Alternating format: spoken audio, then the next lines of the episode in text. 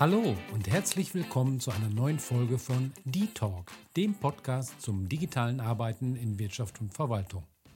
Ich bin Stefan Kraus, euer Host und freue mich, dass ihr eingeschaltet habt. In dieser Folge geht es darum, welche Abteilungen am Unternehmen an einem digitalen Dokumentmanagementsystem, kurz DMS, eigentlich profitieren. Nun, ein elektronisches Dokumentmanagementsystem kann grundsätzlich in jeder Abteilung eingesetzt werden, die mit Dokumenten arbeitet. Einige Beispiele sind erstens die Buchhaltung. Die Buchhaltung kann ein DMS nutzen, um Rechnungen, Belege, Zahlungsbestätigungen und andere Finanzdokumente zu erfassen, zu verarbeiten und zu archivieren.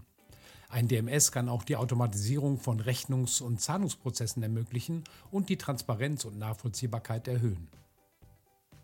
Zweitens, das Personalwesen kann ein DMS nutzen, um Bewerbungen, Verträge, Zeugnisse, Gehaltsabrechnungen und andere Person, äh, personalbezogene Dokumente zu verwalten. Ein DMS kann auch die Mitarbeiterkommunikation und Bindung fördern und die Einhaltung von Datenschutz- und Arbeitsrechtsvorschriften sicherstellen. Drittens, der Vertrieb kann ein DMS nutzen, um Angebote, Aufträge, Lieferscheine, Reklamationen und andere vertriebsrelevante Dokumente zu organisieren. Ein Dokumentenmanagementsystem kann auch die Kundenbeziehungen verbessern und die Verkaufschancen erhöhen. Viertens, der Einkauf kann ein DMS nutzen, um Anfragen, Angebote, Bestellungen, Eingangslieferscheine und andere einkaufsrelevante Dokumente zu organisieren. Ein DMS kann dabei unterstützen, Kreditorenlaufzeiten zu verkürzen, damit ist die Zeit gemeint, die es braucht, um eine Eingangsrechnung zu bezahlen, gegebenenfalls Kontoerträge zu steigern und so die Lieferantenbeziehung zu verbessern. Fünftens, in der Konstruktion oder Produktion kann ein DMS nutzen, um technische Zeichnungen, Arbeitsanweisungen, Qualitätsberichte, Prüf- und Materialzeugnisse und andere produktionsbezogene Dokumente zu speichern. Ein DMS kann auch die Prozessoptimierung und die Qualitätskontrolle unterstützen. Sechstens, last but not least ist ein DMS sehr nützlich in der abteilungsübergreifenden Projektarbeit, denn es verschafft allen Beteiligten des Projektes eine gemeinsame Sicht auf alle projektrelevanten Dokumente.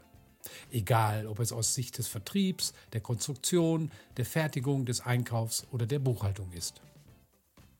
In der Praxis habe ich alle vorgenannten Fälle bereits kennengelernt und unsere Kunden setzen ein DMS auch für alle vorgenannten Fälle ein.